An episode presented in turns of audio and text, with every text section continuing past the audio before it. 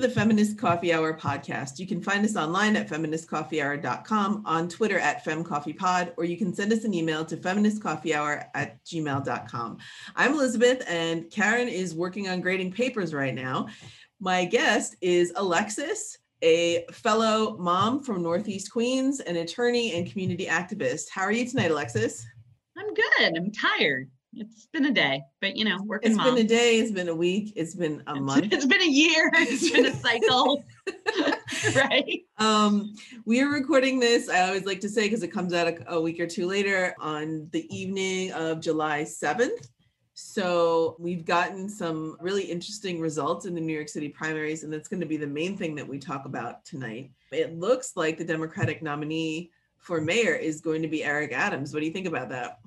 I'm sort of excited for a new mayoralty. And Adams was not my candidate of choice, but I think he has a lot of respect within the community. And I think that one of the things that progressives maybe haven't really keyed into is that you know he's been a very long time voice of police reform and has a lot of trust within various communities and especially communities of color and you know i'm optimistically hopeful that you know a former nypd officer might be the person who can really help us enact the police reforms that make the most sense for our community. So i'm i'm actually you know excited about that. I think it's very interesting with ranked choice. You know some people have made this observation that there were very few races that came out differently than election night which i thought was interesting that you know when ranked choice was said and done for the most part I think, with the exception of maybe one council race, pretty much everybody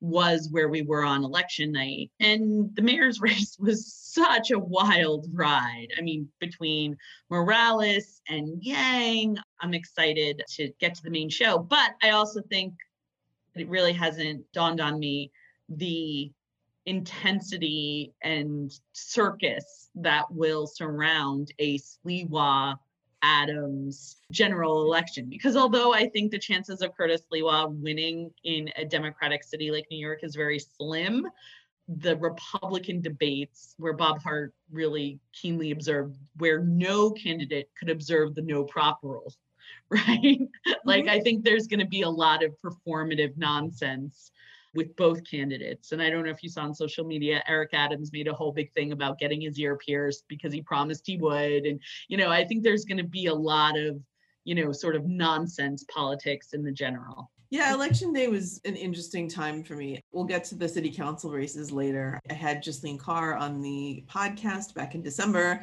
The title of the episode was Jaslin Kaur is the future of the Democratic Party. I still believe that. She did not win. Uh, Linda Lee won and she's cool, like congrats. But voting for mayor, I was not happy with the choices. I was kind of like anybody but Andrew Yang. And that's similarly how I felt in, in the presidential primary last year. So going in anybody but Yang, and I was really more for president, anybody but Yang, Klobuchar, or Biden got Biden. So yeah, I think it was interesting for me because I was definitely in the anybody but Yang camp. But I think we would be remiss to dismiss how excited so many of our community members were about Yang and what what was that? That was UBI because I don't think people really understood the UBI as he modified it once the consultants got a hold of him. But excitement about BI and excitement about positivity, right? Excitement about, you know, having a nice guy. So with the mayor's race, I think Yang was completely unqualified and in some respects reflected Trumpism at its worst, sort of cults of personality and the elevation of someone who has appeared to have made money, giving them qualifications to lead us politically is a very dangerous thing actually what happened is I am not in Jaslin's district. I'm in District 19, but I ran into Steve Behar right before I voted. And as a direct result of my conversation with Steve Behar, I was so annoyed and PO'd that I refused to rank any man for mayor because my whole conundrum was whether or not I ranked Adams in the event that it came down to Yang and Adams and did I want to stay out of that race? And I ended up ranking no men because Steve was so dismissive of his sexism. And I should say, Steve, I consider a dear friend and colleague, and I do really care about him, but it's amazing to me how dismissive he is about some of my uh, perspectives about his sexism. So and I've told him that, so he shouldn't be surprised. I, yeah, I totally echo those feelings. I tweeted out a, a, couple of weeks ago. It's hard for me to express how much I miss the six months or so when I thought Morales and Stringer were both good, maybe even excellent choices. Ignorance was truly bliss. And we had Dianne Morales on this podcast. It was like a fascinating conversation. She had her own ideas about UBI. Like it was super exciting to talk to her. And yeah. it was before all this stuff about the mistreatment of her staff came out and before all the well, stuff about people trying to unionize and I think though, you know, Morales and Stringer in different respects are case studies of the left holding its own to maybe I'm going to say it impossibly high standards. In that I think at the end of the day, Stringer's handling of the allegations was disqualifying, but the allegations themselves, especially once you put them under scrutiny, I don't think should have been disqualifying. If we're being intellectually honest, we've all stepped in it. We've all done bad things. We've all hurt people. We've all said things or stepped in it. And I think when you're called in, the important thing is to acknowledge the hurt and listen and try to figure out how to do better. And, you know, I don't think Stringer did that. And I don't think Morales did that. But I also think that it's very interesting because a lot of established Democrats are sort of using the Morales campaign as, you know, evidence of like, look, see the left, they're totally ungovernable and they'll eat their own. And, you know, we shouldn't have campaigns around them. Yeah, it's, it's hard to know, yeah, what what the lessons are what we're going to think about this like a year from now or or 2 years from now. And I agree with what you're saying like, you know, were they held to too high standards and well, I don't know. Did you read the um, letter from the 15 year old intern of the Morales campaign? No, I didn't. No, I didn't. But so, I do know someone so, who worked on the campaign and was fired. Yeah, it. so there was a letter that was written by a 15 year old volunteer who was sort of saying that they were completely exploited and, you know, abused. And, you know, that was, as a parent, very upsetting to me because I think it's the adult's responsibility to take care of children in any circumstance and young people in any circumstance, but especially campaigns. But at the same time, it's like campaigns are a great time to volunteer. And, you know, how you thread the needle between labor abuses and paying people fairly. And as someone who isn't a political operative, right? I always want to be a volunteer. Like, I'm not looking for a job, I'm not looking to make money. I'm looking to sort of help my community. And I think that the way some of those arguments got framed by the Morales Union were a little unhelpful. And I think that the thing they did accomplish was sort of taking down what I viewed as the most progressive candidate in the race. And and there was a lot of revisiting of, you know, oh, she shouldn't have been endorsed. We shouldn't have elevated her like that. But, you know, everybody makes their choices and does their diligence and picks their candidate. And sometimes you're right and sometimes you're wrong, right? Because I, I mean, I have to say, I was a big fan of D- Dianne Morales. I remain a big fan of Dianne Morales. I really hope that this is not the end of her political career. Possible lessons learned, but I feel like it's going to take some time to figure out what those are. I think, from a feminist perspective, though, I think women get held to a higher standard of when there is discord or problems in their campaign that it's their lack of managerial skills where similar discord happens within male campaigns it's like well you know he's the manager he's high pressure he you know he thrives off the tension. I know there was a lot of discourse around hillary clinton's campaign in that respect. It was framed as the leaders of the campaign aren't aligned where you know i think male managers get away with a lot more um, tolerance for toxicity in the workplace where women are held to a higher standard. Yeah, I think that was one of the most interesting things that you said about this. We were on another call about something else, and someone asked you, like, which way you were leaning for the primary. And you said, Well, I know I'm ranking the three women, and I'm not sure after that. And I was like, Wow, that's a great way to think about it. And like until then, I hadn't really thought much about Wiley or Garcia. And then this was even before the New York Times endorsed Garcia. This was Yeah. before AOC endorsed Wiley. And I was like, I like that way of thinking about it, you know? Well, and also I think with Kathryn Garcia, I think there's not enough talked about her race because the thing that amazed me about Kathryn Garcia earlier in the race, and I'm glad that she got her due, was that she was such a competent manager. I don't align with her on a lot of things politically, but I think that when you're voting and thinking about public office, there's lots of ways to view criteria in that, you know, competent manager who doesn't align with me politically might be an okay choice for some folk. And I was very offended by the whole Yang statements about, you know, how he would have Kathryn in his administration, where she was far more experienced, far more competent. And it just, you know, I mean, I think every woman has been in an office situation where it's like, oh, I'm going to be expected to do all the work and some guy is going to take the credit. Mhm. Most women have been in that position. And I was really glad to see that Garcia at least got her due in terms of the race, you know. And I think it's also really interesting to see what would have happened if Stringer hadn't been put out of the race, you know, because I think that there were a lot of reasons why Wiley was sort of a weak candidate. And I mean, he was know, looking really it- good in the polls before that accusation came out. So there's no way to know. yeah, I mean, I, I think it's also telling too how many people just sort of deserted him, you know, and I think that that's something that I look at. And one of the reasons why I like being an activist on the level that I am is that you get to wa- observe people over years and years and say what you will. And this was a different race, but Donovan Richards and Constantinides are real friends and they ran against each other. But at the end of the day, they care about their community. And, you know, sometimes character matters.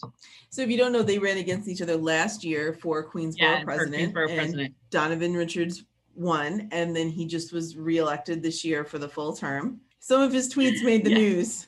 Maybe, Elizabeth, you give some context for that? Sure. So there were three people in the race Donovan Richards, the incumbent, Jimmy Van Bramer, a uh, very liberal city councilman, and Elizabeth Crowley, who is the niece of Joe Crowley, who's famous for losing to AOC. And basically, from my perspective, what it kind of came down to is how much you want to reform the police. And like I said, my whole tunnel vision for the past two or three months was on my city council race.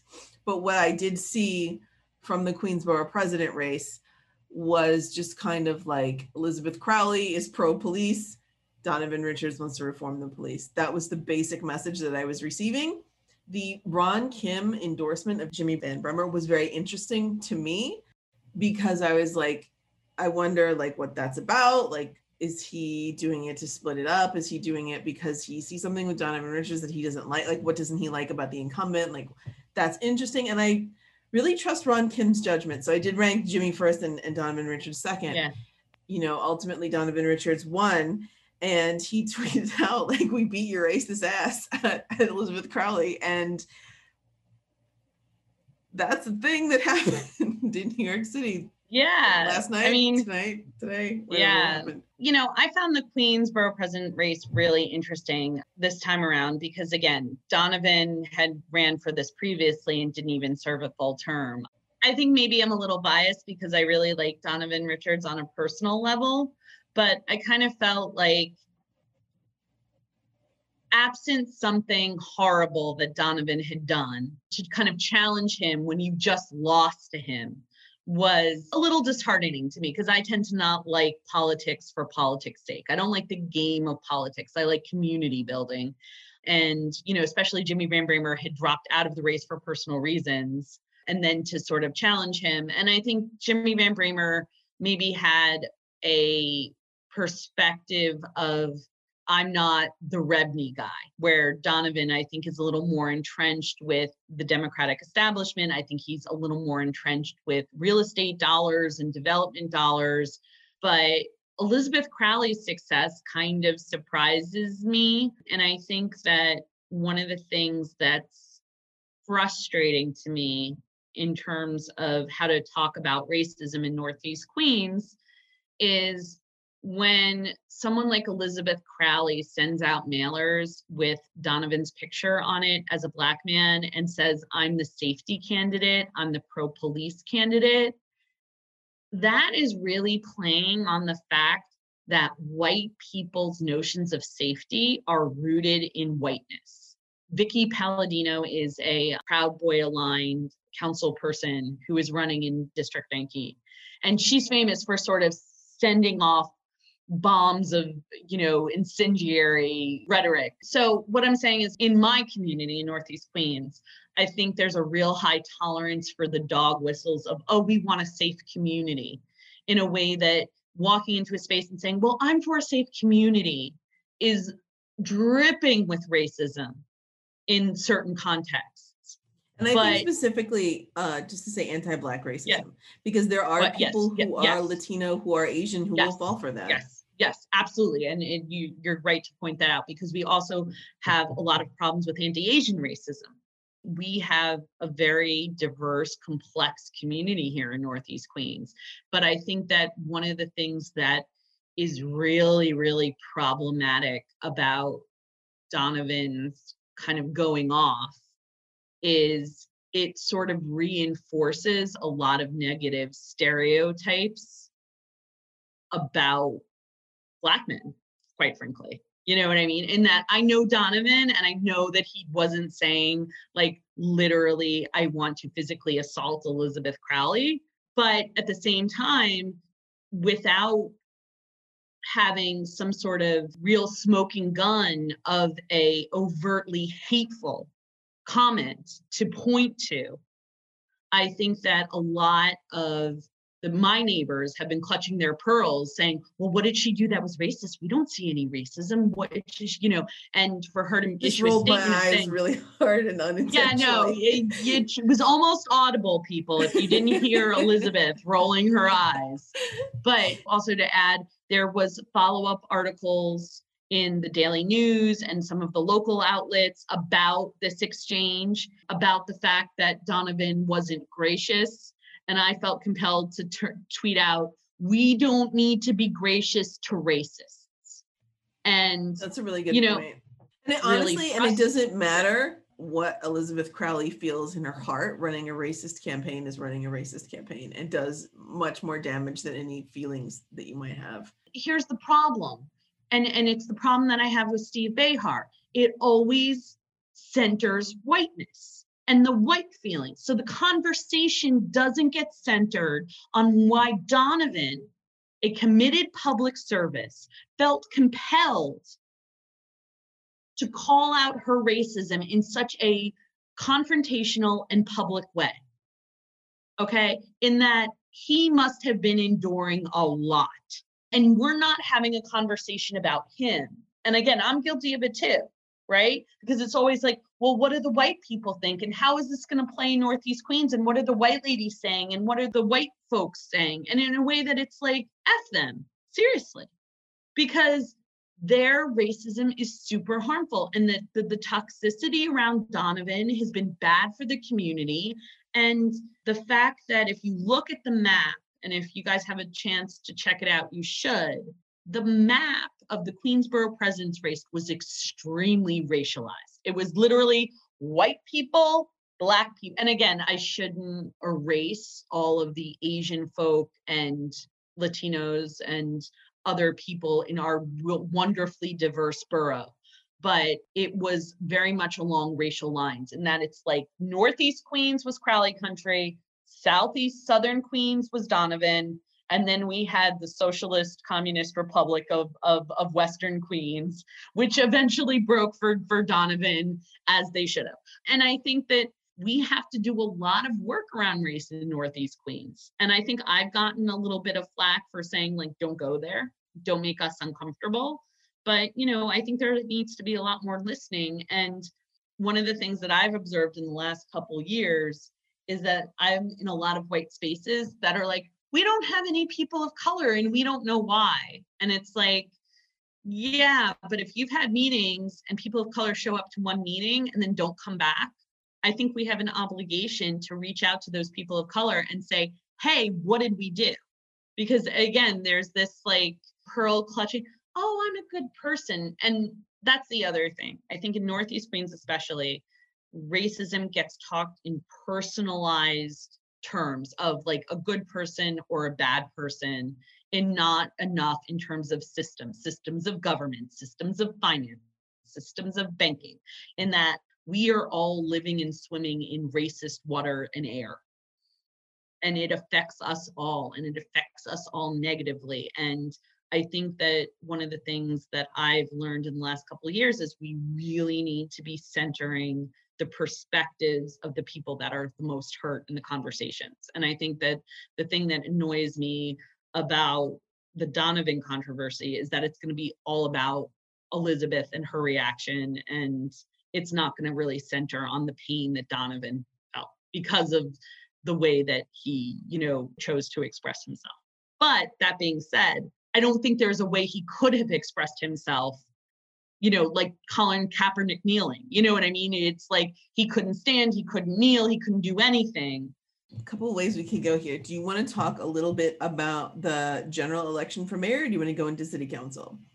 I don't really have Oh, much you- to say about Adams versus okay, Sliwa, I, except I, a question. I don't want to get into too much trouble. I, I do not want to get into too much trouble. But given his love of cats, my question would be. Well, wait, wait, we have if- to talk about this. Like the district attorney of Queens, like for people who aren't listening, like most of the people listening to this Okay, podcast are in New York City. and but also, there are people from other parts befo- of the country and right other but countries. before before i say Yeah. this i feel like if we were submitting this plot line to rhonda Shimes for an episode of scandal Mhm. she'd be like no that is too crazy and out there So the district attorney of the borough of Queens is Melinda Katz, who was previously the borough president of Queens. And she ran and won a very close race and beat out Tiffany Caban, who is now going to be a city councilwoman. And so Melinda Katz is our borough president. And she has some kids with Curtis Sliwa, who's the who is Republican, the Republican nominee, nominee, for the mayor. for mayor. Not only the Republican nominee for mayor, the head of the Guardian Angels, which is a notorious vigilante organization. So during the Queensboro DA's race, I don't think she got any questions or fielding about vigilantism and the Guardian Angels and what her thoughts were about them. I may be wrong, but I don't remember seeing anything. But my question is Does Melinda Katz endorse Curtis Sliwa for mayor? My sense is that she's a very, very smart woman and she's just going to stay out of it. But Watch for who Melinda Katz endorses for mayor. Because I mean, again, as as a mother, I just I don't know how you explain to your kids that you didn't endorse their dad for mayor. I just feel like that's got to be a really awkward conversation, or maybe not. Maybe maybe I'm just projecting. Yeah, Kids have so an that's my interesting little- uh, understanding of politics, which I am going to get into a little bit. But Yeah. for a city council, we're just going to talk about two races. You want to talk about 19 or 23 first? Let's talk about 23 first. I think. So that's that's where I live. That's where Jaslin Kaur lost and Linda Lee won.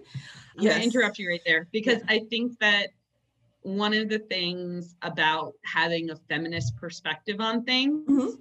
is to get away from the binaries, get away from the all or nothings, the win or lo- losing. In that, I don't think on any level you could describe Jaslin's campaign as anything less than a tremendous success from an organizing perspective, from an awareness perspective, in terms of making it very clear that people in the district care about progressive issues and leftist issues so that the thing that is un- not unfortunate but i think linda lee kind of got painted pushed more to the right than she may be in actuality because of Jaslin's I mean, I hope she moves back left.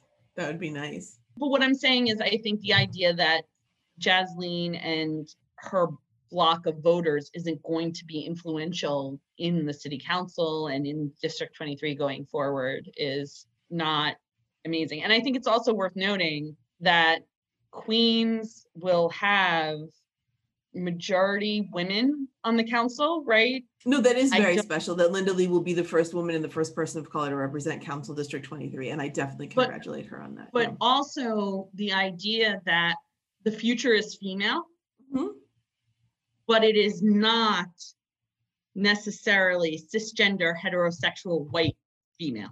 Correct. A hundred percent. Because actually, I was going to say, I don't think any of the women on the council from Queens are heterosexual white women, that they're all LGBTQ or people, uh, women of color. I think that's an amazing thing. And I think that's pretty cool. two ways you might have heard about my neighborhood in the larger news are one, your friend Steve Behar getting just, I think, three articles about him in the Daily News and the mean things he wrote on Facebook and the challenges he issued to people. He was he was very upset about those.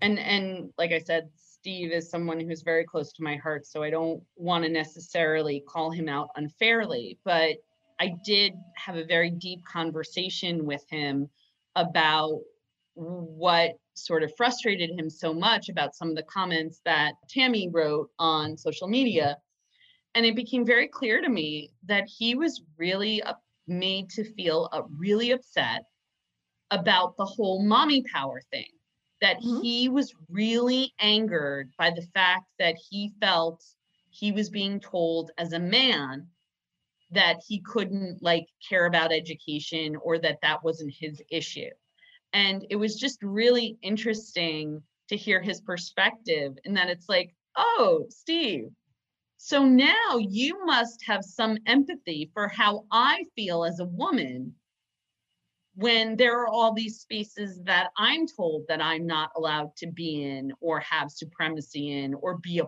part of. In that, you know, one mommy power hashtag and he lost his mind, you Mhm. know, and and I think that, you know, there's more to explore there about feelings of inclusion and belonging and how when you're a person of privilege or a white person in our community that you're not used to being told this space isn't for you or this opportunity isn't open to you. I found that interesting and, you know, worth exploring of, you know, sort of what the perspective is, but also not focusing on how women have been cut out of conversations and cut out of support competencies for generations, right? And again, you know, you hear this in sexual harassment all the time, right? Like, oh, what about this man's career? This accusations are affecting his career. And it's like, yeah, and what about the generations of women that were shut out of the workplace or hounded out of the workplace or had to leave the workplace because they wouldn't possibly be successful? So, you know, I was very happy that Linda and Jaslin both beat him. Me too. And also, I think it's amazing. lot. By Well, a but also. I think it's amazing that there was not more discussion of the fact that Barry wasn't running in part because he had been called in for inappropriate behavior. Mhm. And again, much like Stringer, totally botched the reaction to such a point that he felt that he didn't want to run again. And Steve was part of his team and didn't, you know, wasn't painted with that brush in a way that I think Steve is one of the reasons why Barry wasn't able to run again. Right. And you know, I mean, I told a lot of my neighbors, I explained the whole thing, like this is why we've been having like a competitive election right now. And Yeah. people didn't know. And and Barry did a good job covering that up. So I'll I'll just say that. The other reason you might have heard about my neighborhood on the news in CNBC and in Bloomberg and in the Jacobin was that Stephen Ross, who is a Republican mega donor to Donald Trump, funneled hundreds of thousands of dollars, had a PAC that had, I think, over like $1.7 million in it to attack candidates that were threatening to the real estate in- industry. But the way that they attacked those candidates were on saying that they were in favor of crime and that they were anti Semitic. And I honestly have to say that the anti Semitism attack on Jaslin really landed with a lot of my neighbors. And that's unfortunate because it's not true. And because this is just a horrible thing to like, I really hope that my neighbors who didn't vote for her or who ranked her after Linda or whatever don't actually believe that she hates Jewish people. So because that's Well- just that's just not true. Well, and I think that again, there's lots of conversations around hate that we need to have in our community. But I think as a leftist and as a democratic socialist and as someone who supports the human rights of Palestinians, there is a contingent of people in my neighborhood who I love and care for and respect, who will always conflate any criticism of Israel with anti Semitism. And, you know, I, I've had to come to terms with people and just sort of say that you know me, you know that I am not a hateful person. It hurts me to think that you think I would belong to an organization or group or support a candidate who is anti Semitic. And I think that that conversation is one that we're going to be having ongoing. And I think also we need to really stop. I see it on Twitter all the time. There is not one person in our community that is anti safety. There's no one saying, I want a less safe community. We have disagreements about how to get there. But I'm Brian Lehrer today, uh, and if you guys have a chance to check it out, I highly recommend it. There was a discussion on a study of young people who actually carry guns in New York City. And they do so because they don't feel safe. They carry guns because they were overwhelmingly victims of violence and trauma who feel like the society and specifically the police do not protect them. So the idea that people are carrying guns because they want to kill people is really misplaced in that you know we really need to come up with radical solutions to public safety. And i think the mailer was an indication that we're doing the right kind of work because folks are getting scared and they should be scared because we're doing a lot of good work here in uh, eastern queens with the left yeah it just kind of reminded me of like a different but but similar conversation i had had with a friend of mine who is in another state and there was a huge kerfuffle about drag queen story hour. And she's like, I can explain to my kid what a drag queen is, what a gay person is, what a trans person is. I don't know how to explain this hatred. I don't know how to explain homophobia. I don't know how to explain transphobia to my child. And I was like, it's pretty deep. And I had a moment like that because these mailers were coming to my house. One day I got two of them at once, and the next day I got another two. And they had Jaslin's face on them, and it was like color tinted. And my son can't read yet, but he recognized her because they've met, and she was really nice to him. And he he could tell just from the tone of the mailer something was off. He was like, "What is this? Like, what's going on?" And I would made that joke before about like how mailers are silent, but but but to my four year old, the message was loud and clear, like something scary, something dangerous is happening with Jaslin. Like, what is this? And bad people are saying Jaslin likes bad guys, is, is what I said. But like the fact that they were coming to my home made it so personal. Like it's one thing to put up advertisements and stuff like that, but the the mailer that people got to read them and look at them and think about them and have all these emotions that they were engineered and written to have in their homes, I think also made them a lot more effective than just TV yeah. or radio or something else. And one more thing before we uh, move yeah. on, I was just looking at the Jacobin, and there's an article about all of the DSA candidates in New York City, and it says it can be debated whether it's worth DSA's while to pursue the struggle for socialism in the Eastern Queens. What do you think about that, Alexis?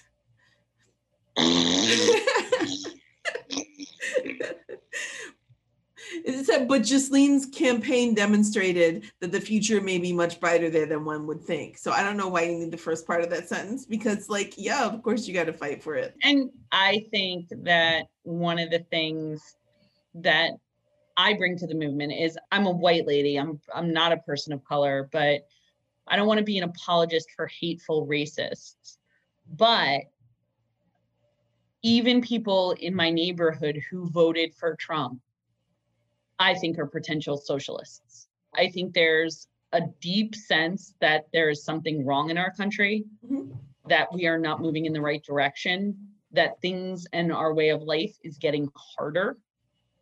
And it's going to be a rough transition for people whose sense of America and safety are rooted in whiteness but I think socialism is the future. And I think that it's the future everywhere. And I think if we're going to save the planet and do a bunch of things that we need to do, we need to get it together and we need it to get it together quick, right? I agree so, with you. It's interesting to me as like my journey left has been just like I, the most right I ever was was like, you know, someone who was super excited about Al Gore as like a teenager, like a high school, yeah. high school senior college freshman, super excited about Al Gore like being a neo- neoliberal.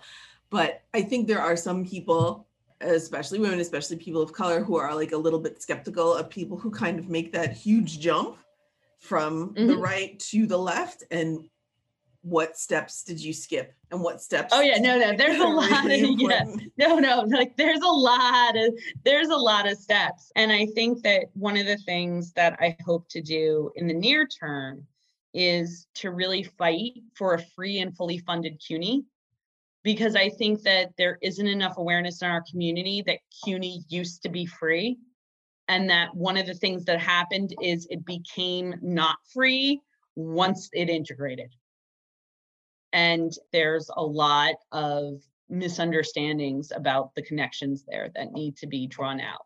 Do you want to say anything about Council District 19?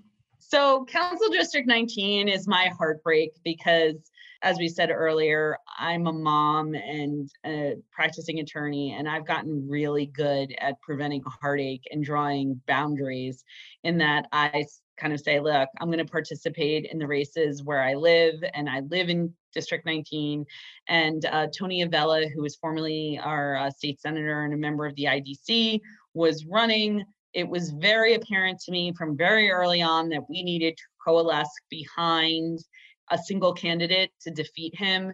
Unfortunately, there were two great candidates in the form of Austin Shafran and Richard Lee, and they kind of cannibalized each other's campaigns a little bit. It was a little disappointing to see a lot of co-opting of leftist movements and accusations you know oh richard lee said that austin is too far left and you know austin said oh well i'm not that far left and in a way that i kind of in some ways wish there had been a candidate like Jaslin who had been unapologetically leftist, right? Because I remember having this conversation with someone where I was like, a win with Kerry is worse than a loss with Dean. This is in Dean Kerry. I'm dating myself. But the sense was that like Dean was really going to fight for sort of bolder issues and that we shouldn't pull our punches and we should run to the left. I still feel that sometimes that sometimes you know Austin tried to like kind of sit on a fence and I think that it's a shame because I think would have been really nice to have seen Richard in the council couple other people were running. I was really happy to see Adriana Aviles run. Uh, she's a former NYPD officer and very active in District 26. And again, her politics and mine do not align, but I think her race was a really good example of just an everyday normal person who doesn't have a lot of money for lawyers and consultants, who's not a careerist, who's just a community member who cares, trying to get on the council. And I think that at the end of the day, we'll be better off if we have more council people like that rather than you know lifers and careerists and people like Avella just looking for a job.